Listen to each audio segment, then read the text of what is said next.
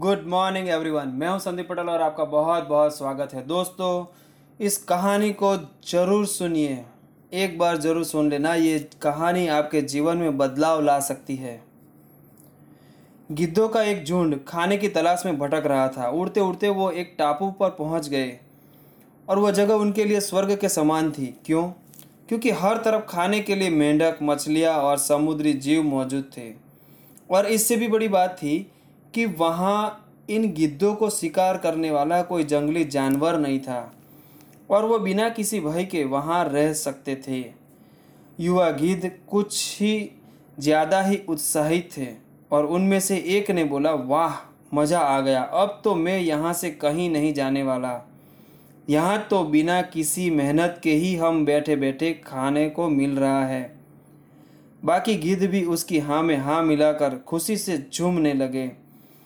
सबके दिन मौज मस्ती में बीत रहे थे, लेकिन झुंड का सबसे बूढ़ा गिद्ध इससे खुश नहीं था।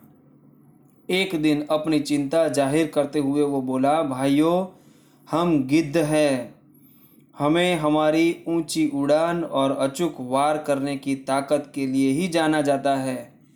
पर जब से हम यहाँ आए हैं, हर कोई आराम तलब हो गया है।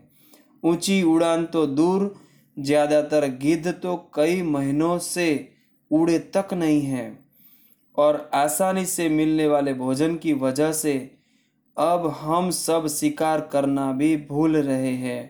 ये हमारे भविष्य के लिए अच्छा नहीं है। मैंने फैसला किया है कि मैं इस टापू को छोड़ वापस उन पुराने जंगलों में लौट जाऊंगा। अगर मेरे साथ कोई चलना चाहे तो चल सकता है। अब बूढ़े गिद्ध की बात सुन बाकी गिद्ध तो हंसने लगे। किसी ने उसे पागल कहा तो किसी ने उसे मूर्ख की उपाधि देने लगा। बेचारा बूढ़ा गिद्ध अकेले ही वापस लौट गया। समय बीता। कुछ वर्षों बाद बूढ़े गिद्ध ने सोचा, ना जाने मैं अब कितने दिन जीवित रहूं, क्यों न एक बार चलकर अपने पुराने साथियों से मिल लिया जाए। जब लंबी यात्रा के बाद वो टापू पर पहुंचा तो वहां का दृश्य बहुत ही भयावह था। ज़्यादातर गिद्ध मारे जा चुके थे और जो बचे थे वे भी बुरी तरह घायल थे। तुरंत ही उस वृद्ध गिद्ध ने पूछा कि ये कैसे हो गया?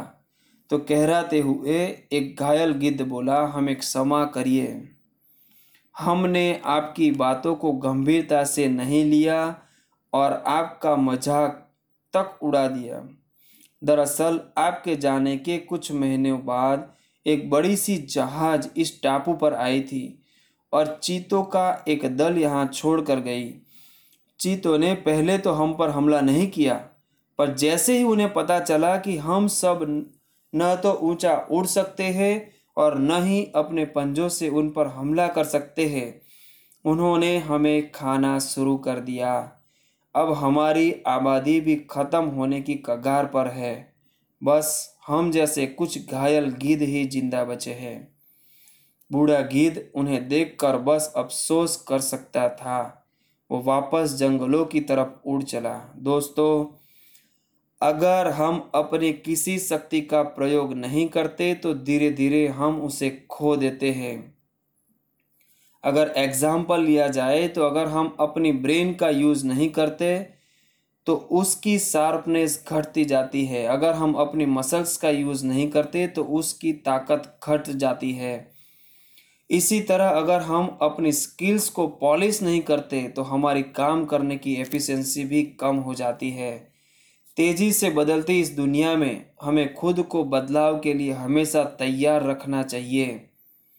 पर बहुत बार हम अपनी करंट जॉब या बिजनेस में इतने कंफर्टेबल हो जाते हैं कि बदलाव के बारे में सोचते ही नहीं हैं और अपने अंदर कोई नई स्किल्स ऐड नहीं करते।